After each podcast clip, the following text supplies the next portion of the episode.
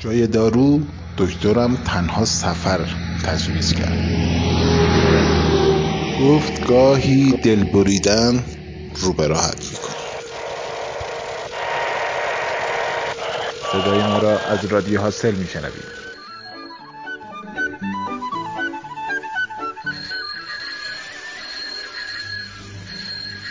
دور دنیا.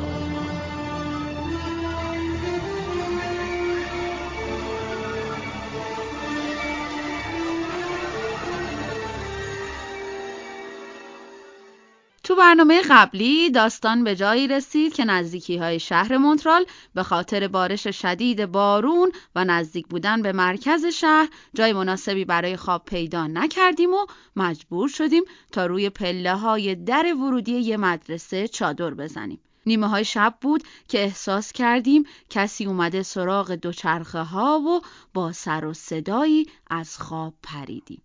و حالا ادامه ماجرا. یه لحظه تو جام بلند شدم و نشستم روی کیسه خواب. اول یه لحظه اصلاً یادم نیامد که کجام و چه خبره. با صدایی که از صف چرخا اومد به خودم اومدم و سریع زیپ چادر رو کشیدم بالا. همون لحظه چند تا سایه رو دیدم که به سرعت از جلوی چشام گذشتن. دست و پام میلرزید. نمیدونم به خاطر سردی هوا بود یا ترس پنهونی که وجودم رو پر کرده. چند تا نفس عمیق کشیدم تا یکم فکرم بیاد سر جاش. تازه فهمیدم که بارون قطع شده و دیگه خبری از اون رگبارهای چند ساعت پیش نیست. 4 دست و پا اومدم بیرون. حسابی قاطی کرده بودم چون اصلا یادم نمیومد که چرا اینجاییم و چی به همون گذشته. چند قدمی با احتیاط جلو رفتم تا ببینم پشت دیوار چه خبره. خوب گوش کنید. شما فکر می‌کردید که داستان این سفر به جاهای ترسناکم برسه؟ با سر و صدای جعفر منم از خواب پریدم و سرم را از لای کیسه خواب آوردم بیرون تا ببینم چه خبره. فقط دیدم که آقا توی چادر نیست و سرکی کشیدم بیرون. اما تو اون تاریکی چیزی دیده نمیشد. یقه لباسم رو دادم بالا و یواش یواش رفتم به سمت دیوار.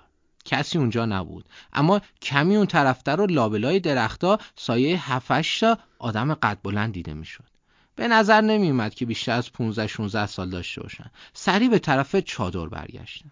بارها اینطوری شده بود که به خاطر سر و صدای یک گربه یا سنجاب کلی ترسیده بودیم و فکر کردیم که دزده. احتمالاً این بارم یه جونور گرسنه کوچیک تو سرما دنبال غذا لابلای کوله‌های دوچرخه میگشته. اما نه، انگاری این بار قضیه خیلی جدی‌تر از این حرفا بود. واقعاً ترسیده بودم. آخه هرچی جعفر رو صدا می زدم هیچ خبری نبود. 1000 تا فکر و خیال به سراغم اومد. همینطور آروم و بی سر و صدا به طرف چادر می رفتم که با صدای شکسته شدن چند تا شیشه قضیه برام جدی‌تر شد و دویدم به طرف نسیم. زود باش، اون باتومو بده من. خودت هم اسپری فلفلو بردار و حواستو خوب جمع کن. مگه چی شده اصلا؟ چه خبره؟ چرا بیدار شدی؟ چرا اینطوری می‌کنی؟ حتما یه سنجاب چیزیه. الان میذاره میره. بابا بیا بگیر بخواب دیگه. وقتی صدای شکسته شدن چند تا شیشه دیگه اومد تازه خانوم فهمید که حتما یه خبرایی هست. دست و پاها میلرزید. سریع باتومو در آوردم و دادم دستش. خودمم با اسپری فلفل عین برق گرفته ها نشستم تو چادر. نمیدونم از ترس میلرزیدم یا از سرما. فقط خدا میکردم که بلایی سرش نیاد. سریع رفتم به طرفی که صدای شکسته شدن شیشه ها ازش اومد. ایداد بیداد 7-8 نفر دیگه هم این طرفن، مثل اینکه گروهی اومدن سراغمون. از دور دیدم که این آدما انگار اصلا تعادل ندارن، ولی هنوز واقعا نمیدونستم که دور و برمون چه اتفاقی داره میفته. آیا دزد اومده سراغمون؟ پس این آدما کیان؟ اینجا چیکار میکنن؟ سری برگشتم طرف چادر. اصلا باورم نمیشد، اما وقتی صدای خور و پف نسیم رو شنیدم هم هرسم گرفته بود هم خنده. مونده بودم که چطور تونسته توی این موقعیت خوابش ببره. اونم اینقدر عمیق که انگار ساعت هاست خوابه. طفلی معلوم نیست که چقدر خسته است، ولی به خوبی معلوم بود که اصلاً هم نگران من نبوده. هر از چندگاهی به زور چشمامو باز میکردم، اما واقعاً نای این که بتونم بیدار بمونم و ببینم بیرون چه خبره رو نداشتم. خب حتما اگه اوضاع خراب بشه جعفر داد و فریاد میکنه و منم خبردار میشم. پس بهتره دوباره بخوابم.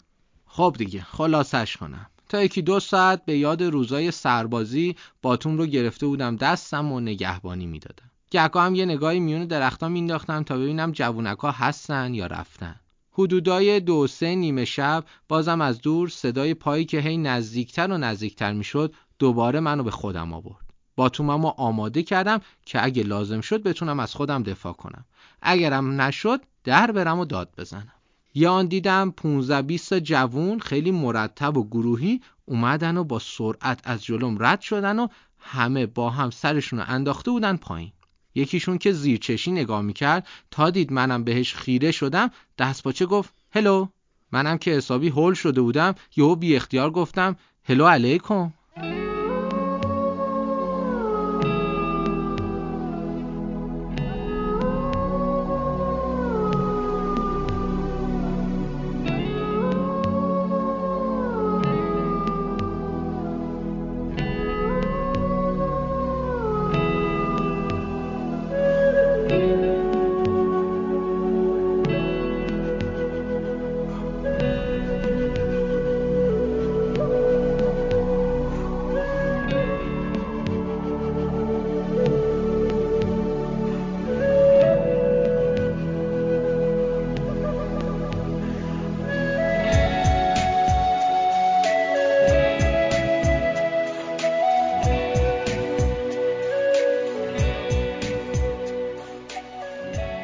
با سر و صدا از خواب پریدم و از پنجره چادر دیدم یه گروه آدم دارن بودو از مدرسه میرن بیرون.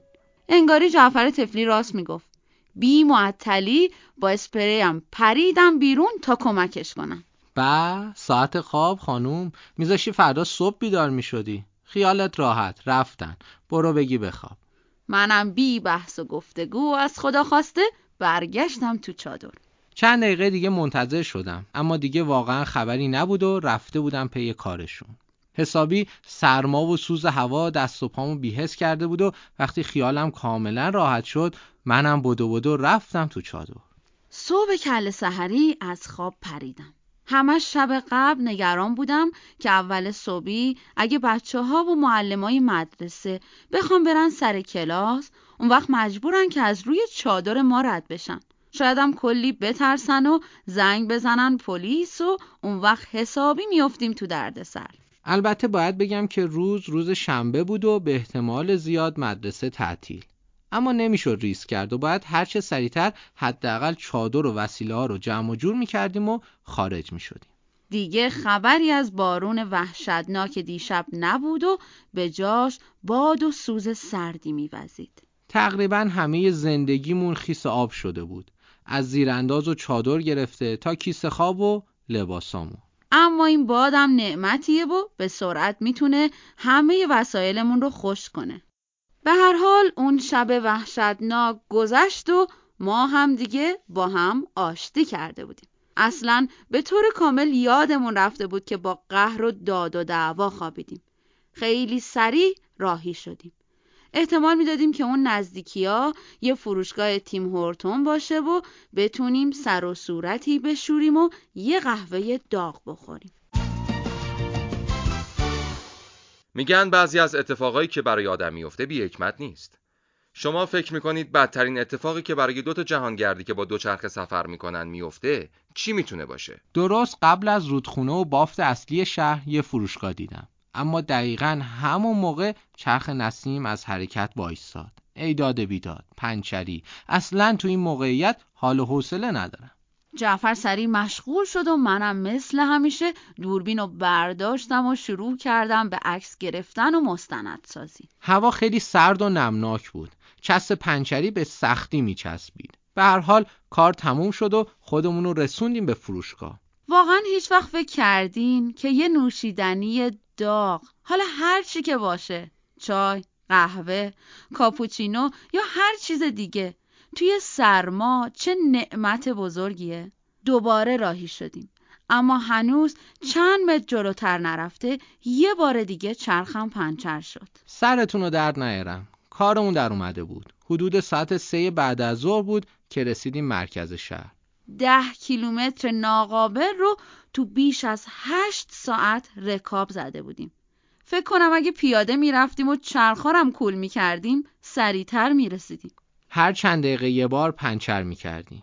هرچی هم چک میکردم نمیتونستم مشکل رو پیدا کنم. یکی دو بارم کل چرخ و لاستیک و تویوب رو در آوردیم تا ببینیم چشه. گویا کمی از لاستیک پاره بوده و با هر بار ترمز محکم سیمای باریک لاستیک با فشار وارد تویوب می شدن. آخرین باری هم که داشتیم پنچه‌ای رو می گرفتیم یک کانادایی از بغل دستم رد شد و گفت هی شماها خیلی خوش شانسینا، می دونستین که درست روبروی بهترین فروشگاه دوچرخه سازی پنچر شدین؟ آره خب راست می گفت، خیلی خوش شانسیم که از دیروز سالا این همه بدبختی و دردسر اومده سراغمون.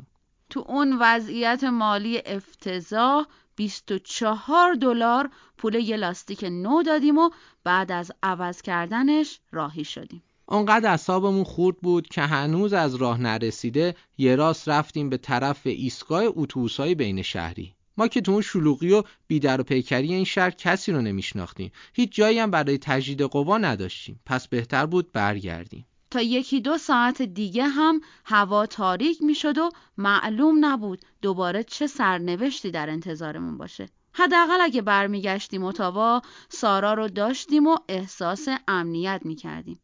دیگه واقعا از خیر دیدن این شهر تاریخی هم گذشته بودیم و حاضر نبودیم حتی ثانیه‌ای بیشتر اونجا بمونیم. اگه اشتباه نکنم $80 باید پول بلیت می دادیم. اما قطعاً از پول هتل خیلی کمتر و تنها راه چاره است. یه تلفن عمومی توی ایستگاه بود.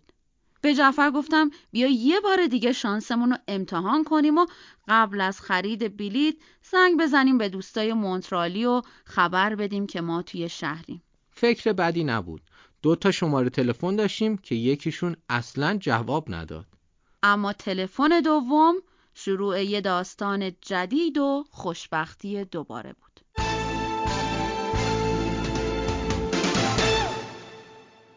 اگه یادتون باشه توی شب سرد پاییزی نزدیکی‌های شهر مونترال و به خاطر بارون شدید مجبور شدیم تو حیاط یه مدرسه چادر بزنیم و نیمه‌های شب چند نفر جوون مزاحممون شدن.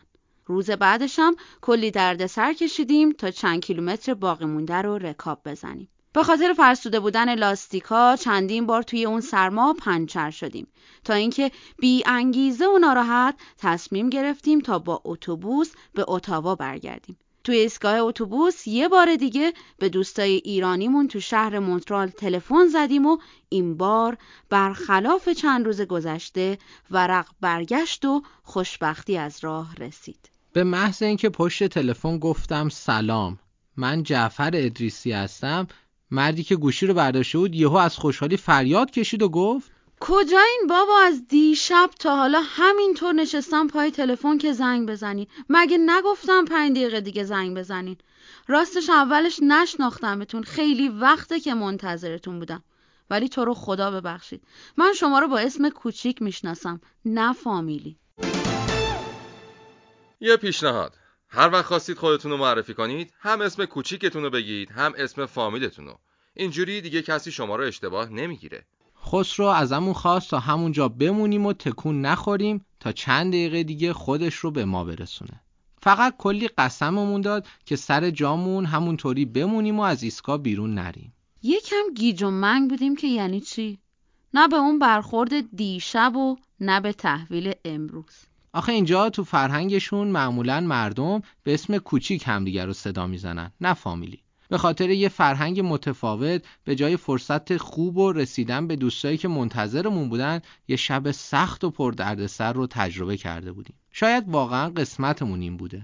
یه لحظه که خیالمون راحت شد و نشستیم روی صندلیا با صدای قار و قور شکم تازه یادم افتاد که از صبح تا حالا چیزی نخوردم. اونقدر مشغول پنچرگیری بودیم که اصلا نفهمیدیم کی ساعت گذشته. حالا تو اون چند لحظه اونقدر احساس گرسنگی می‌کردم که انگار هفته هاست چیزی نخوردم. گرمای سالن انتظار حسابی می‌چسبید و حاضر نبودیم به هیچ طریقی اونجا رو ترک کنیم. تا اینکه در برقی سالن باز شد و یه آقای جوون و یه مرد میان سال همراه با یه دسته گل خوشگل وارد شدن. از دور به راحتی میشد حد زد که ایرانی هستن. با اینکه هرگز خسرو رو ندیده بودم، اما بی اختیار همدیگر رو به گرمی در آغوش کشیدیم. انگار که سالهاست همدیگر رو میشناسیم. در عرض چند ثانیه چهره غریبش هم برام آشنا و دوست داشتنی شد. از همون خواست که به خونش بریم. میگفت که از چند روز قبل میدونسته که قراره بیای مونترال و برای همین تو خونش یه اتاق برامون آماده کرده. تو راه خونه دکتر جمشید که به اتفاق خسرو به استقبالمون اومده بود، کنار یه رستوران ایرانی وایساد و پرسید چی دوست داریم بخوریم. خسرو میگفت چون مجرده و همیشه سرش شلوغه، نمیتونه غذای خوب بپزه و شاید دستپختش هم خیلی خوب نباشه. پس بهتره که از همینجا یه چیزی انتخاب کنیم، وگرنه مجبوریم برای شام همون نیمروی معروف دستپخت آقایون رو بخوریم. صبر کنید، مگه نیمروی آقایون با نیمروی خانوما فرق داره؟ بله، معلومه که فرق داره. نیمروی آقایون به خاطر تجربه بیشتر خیلی هم خوشمزه تره. بوی کباب و برنج ایرانی عقل از سرمون پروند و طبق معمول همیشه سفارش کباب کوبیده دادیم. بعد از شام و یکم استراحت در مورد ادامه مسیر با هم صحبت کردیم. خیلی دوست داشتیم تا زودتر برگردیم تورنتو و ویزاها رو بگیریم و بریم به طرف سرزمین‌های گرمتر. دیگه واقعاً تحمل سرما برامون خیلی سخت شده بود. اگه می‌خواستیم دوباره به سمت شمال و شهر کبک بریم، حتما سرما بیشتر می‌شد و قطعاً موقع برگشتن مشکلاتمون چند برابر. اما میزبان مهمان نواز ما خیلی اصرار داشت که چند روز بیشتری رو بمونیم. میگفت که کلی برنامه فرهنگی ترتیب داده و حتی قراره یه درختکاری رو گذاشته. از اون اصرار و از ما انکار، تا اینکه زورش سر افتاد و قرار شد یکی دو روز دیگه هم بمونیم. خسرو برامون یه خبر غافلگیر کننده یا به قول خودش سورپرایز جالب داشت. فردا جلسه کوچیکی توی یکی از رستوران‌های شهر برپا بود و قرار بود کلی از دوستانش به اونجا بیان. انگاری از قبل همه چیز هماهنگ شده. قرار بود تا ما هم چند دقیقه‌ای رو درباره سفرمون صحبت کنیم.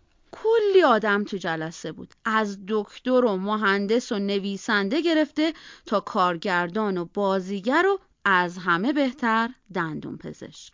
بعد از صحبت‌های ما همه با اشتیاق به طرفمون می اومدن و تبریک می گفتن و ازمون می خواستن تا مهمونشون باشیم.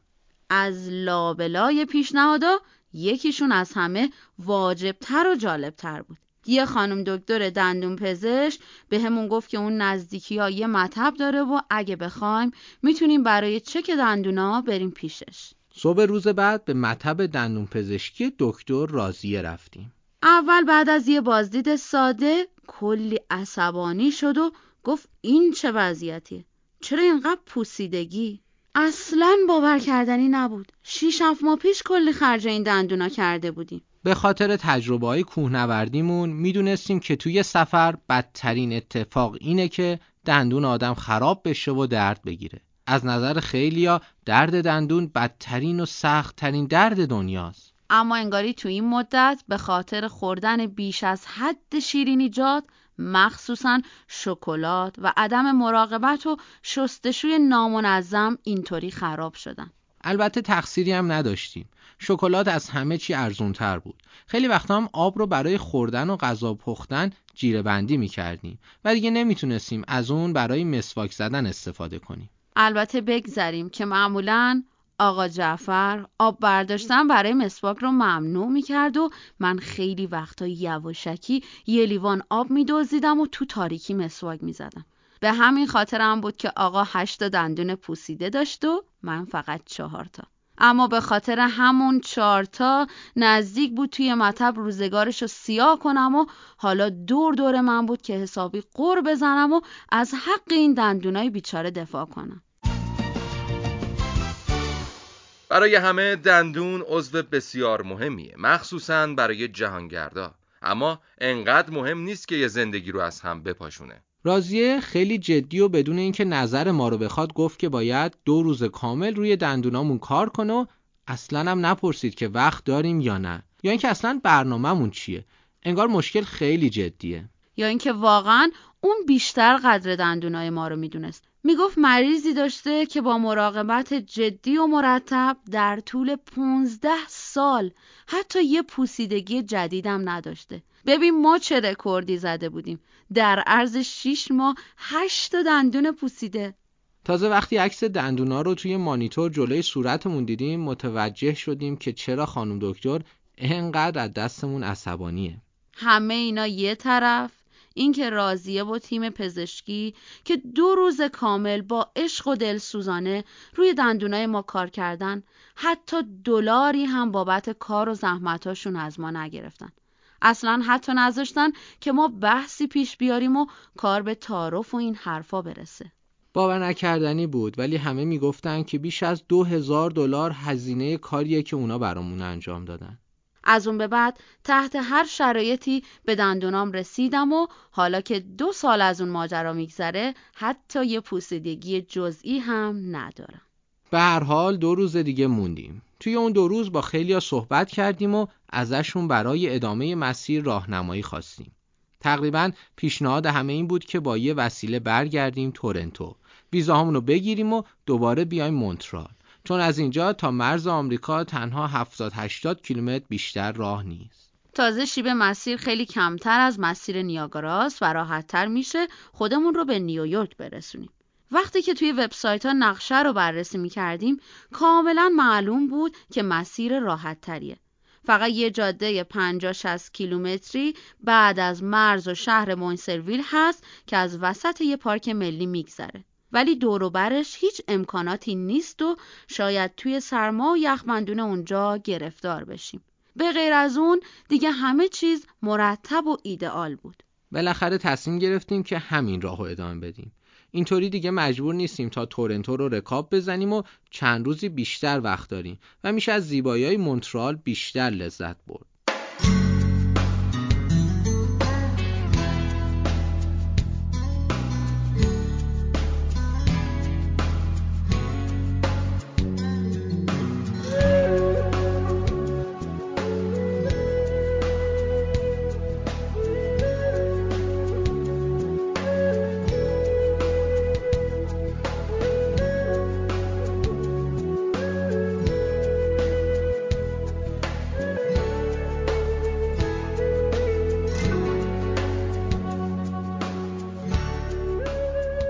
اما یه نگرانی تازه و جدید داشتیم، اونم وسایل. در واقع به قول اون کانادایی خیلی خوششانس بودیم که درست روبروی مغازه دوچرخه سازی لاستیکمون خراب شد و تونستیم یه نوشو بخریم. اگه این اتفاق وسط جاده میافتاد چی کار میکردیم؟ اوضاع لاستیک اون یکی دوچرخه هم تعریفی نداشت و هر لحظه ممکن بود اونم بترکه و از بین بره. تو شهر یه فروشگاه بزرگ لوازم ورزشی بود. با رفتن به اونجا قند تو دلمون آب شد. همه وسایل ورزشی از هر رشته‌ای که فکرشو بکنی اونجا بود. خسرو وقتی از مشکلات جدید اون باخبر شده بود گویا با همه دوستانش مشورت کرده بود و اونا هم برای کمک به این حرکت و ادامه پیدا کردنش خواسته بودن تا بعضی از وسایل مورد نیاز ما رو تهیه کنن. شاید بهترین وسیله‌ای که هدیه گرفتیم یه لپتاپ بود. با اینکه دست دوم بود و کمی قدیمی اما خیلی به دردمون میخورد. دیگه میتونستیم از اون به بعد عکس‌ها و اطلاعاتمون رو ذخیره کنیم و کمتر نگران از دست دادنشون باشیم. ما هر دوتامون کامپیوتر خوندیم و بی کامپیوتری برامون مثل یه کابوسه. واقعا تو اون مدت کلی عذاب کشیده بودیم. اما حالا یه لپتاپ داریم و از همه مهمتر این که اینترنت وایرلس هم داره و از این به بعد هر جایی میتونیم وبسایتمون رو آپدیت کنیم و خانواده‌مون هم بیشتر از ما خبردار و کمتر نگران باشن. دوستای جدید کمی هم پول نقد به ما کمک کردن تا بتونیم هر چی که برای دوچرخه‌ها لازم داریم رو بخریم. هر روز یه جایی دعوت بودیم. از مراسم حافظ شناسی و شاهنامه خونی تا کنسرت موسیقی و رستوران. درختکاری تو شهر مونترال اونم با حضور و به اتفاق معاون شهردار هم بعدها تبدیل شد به یکی از خاطرات خوب و به یاد موندنی. به طور اتفاقی دوستی رو پیدا کردیم که قصد داشت تا با ماشین به تورنتو بره و ما هم همراهش شدیم که برای گرفتن ویزاها به اون شهر بریم.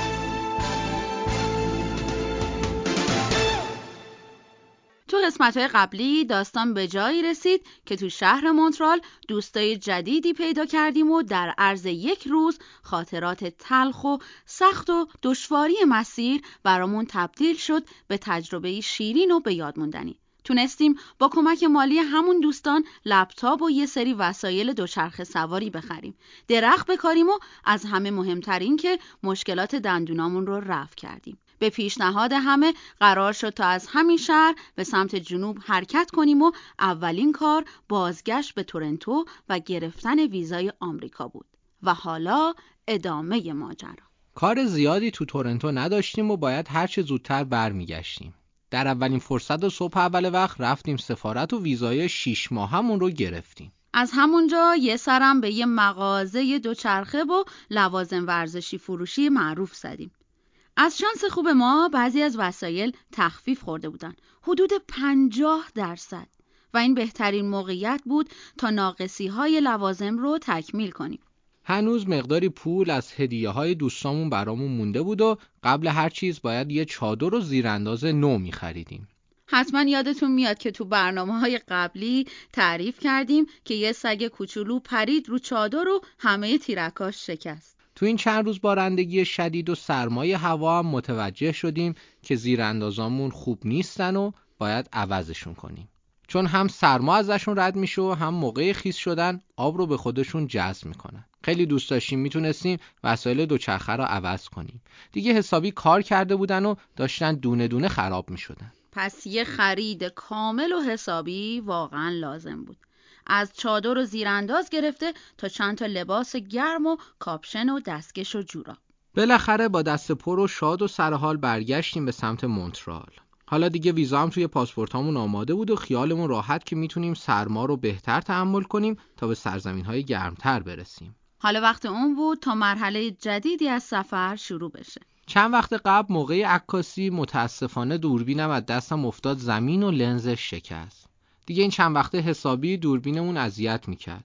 دیگه نمیتونست فوکوس بده و خیلی از عکسامون بد و بیارزش میشد. از وقتی کامپیوتر دار شدیم تازه میفهمیدیم که چقدر عکس‌ها خراب شدن و دیگه به درد نمیخورن. این وسط فقط ما داریم چند کیلو بار دوربین و شارژر و باتری رو با خودمون الکی و بی مصرف حمل میکنیم.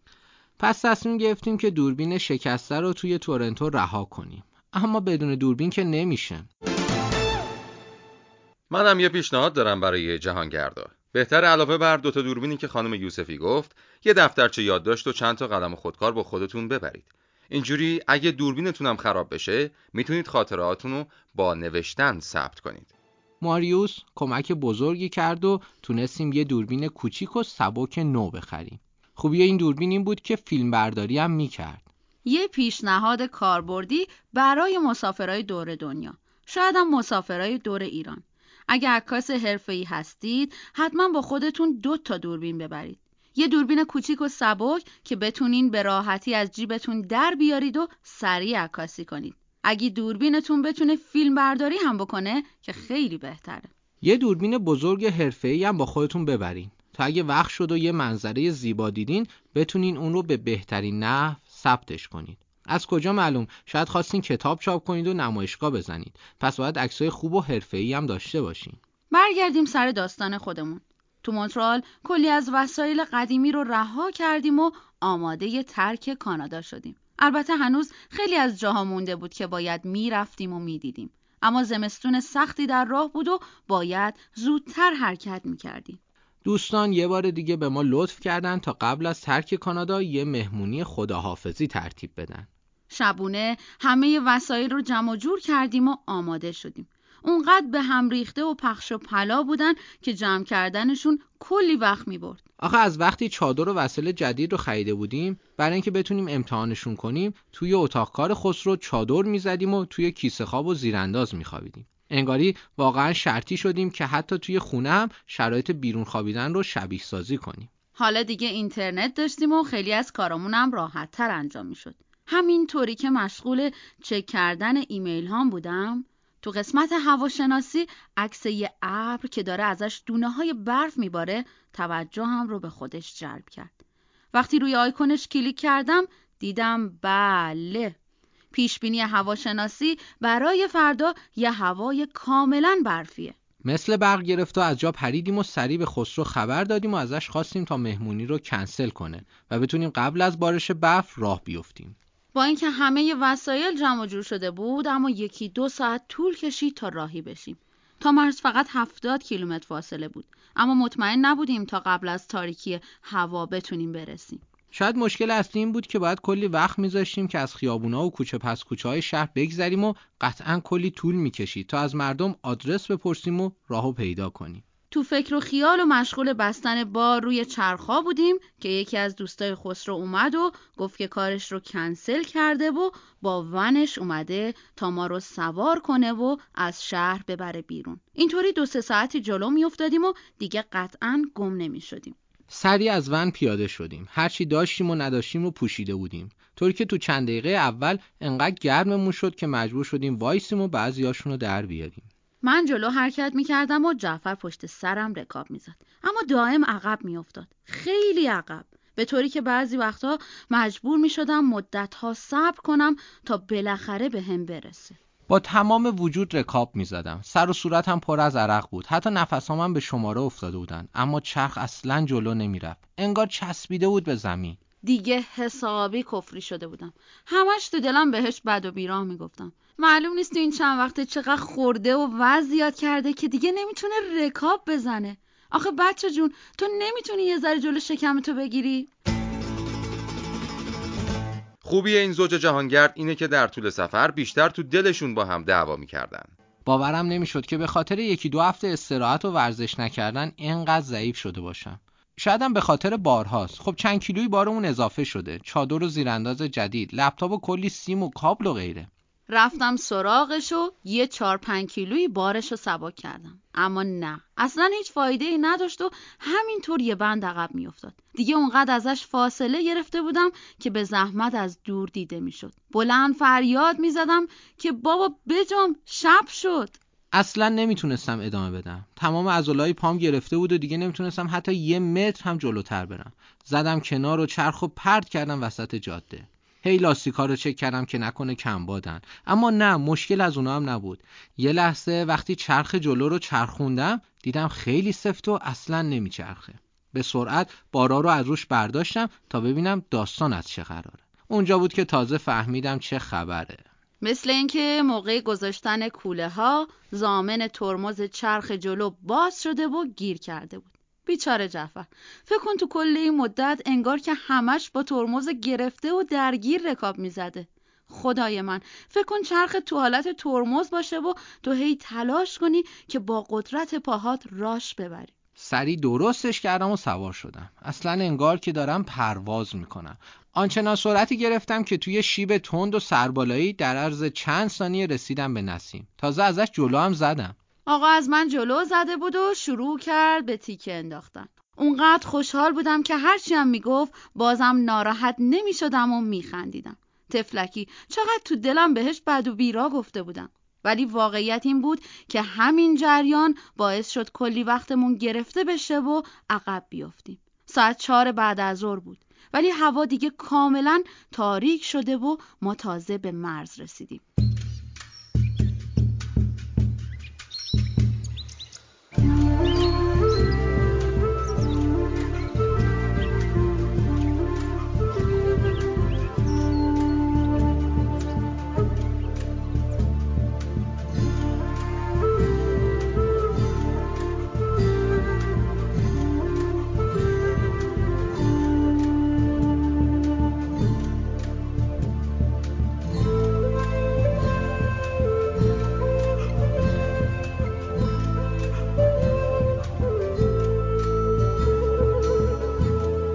جاده یکم انحراف کوچیک گرفت و بعد به سمت یه ساختمون کوچیک‌تر رفت تا اینکه 1-2 تا گیت ورودی نمایان شد و ما هم بهشون نزدیک شدیم. مأمور گمرک سرش رو از توی یکی از کیوسکا کشید بیرون و بلند گفت: کجا دارید میرید؟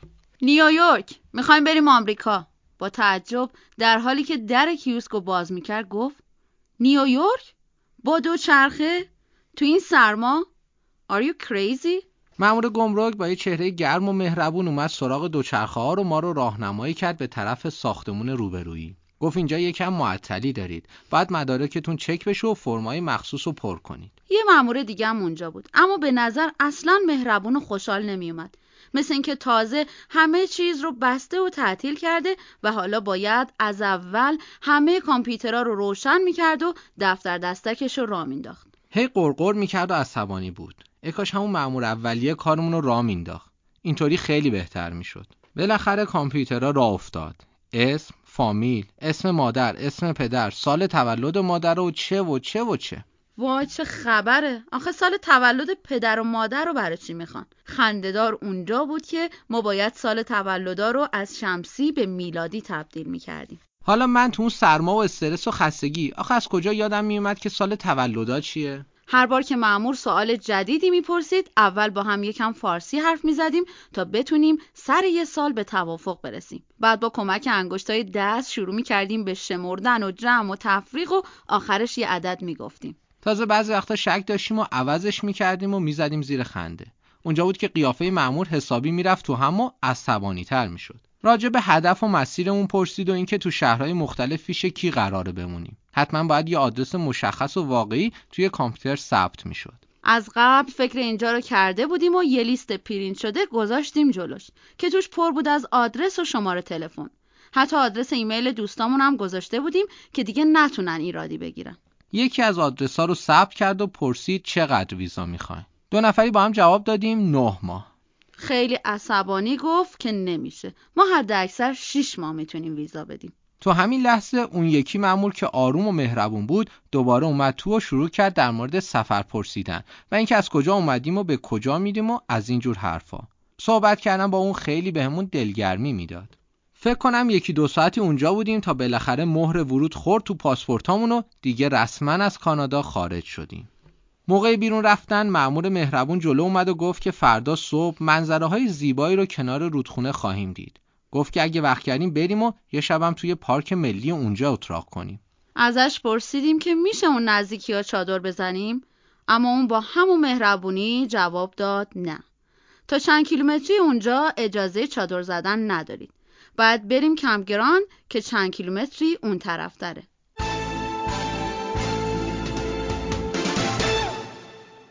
اگه دوست دارید همراه با این دو جهانگرد ایرانی با تجربه‌های جدیدتر و مناطق گوناگون دنیا آشنا بشید، حتما برنامه بعدی ما رو بشنوید.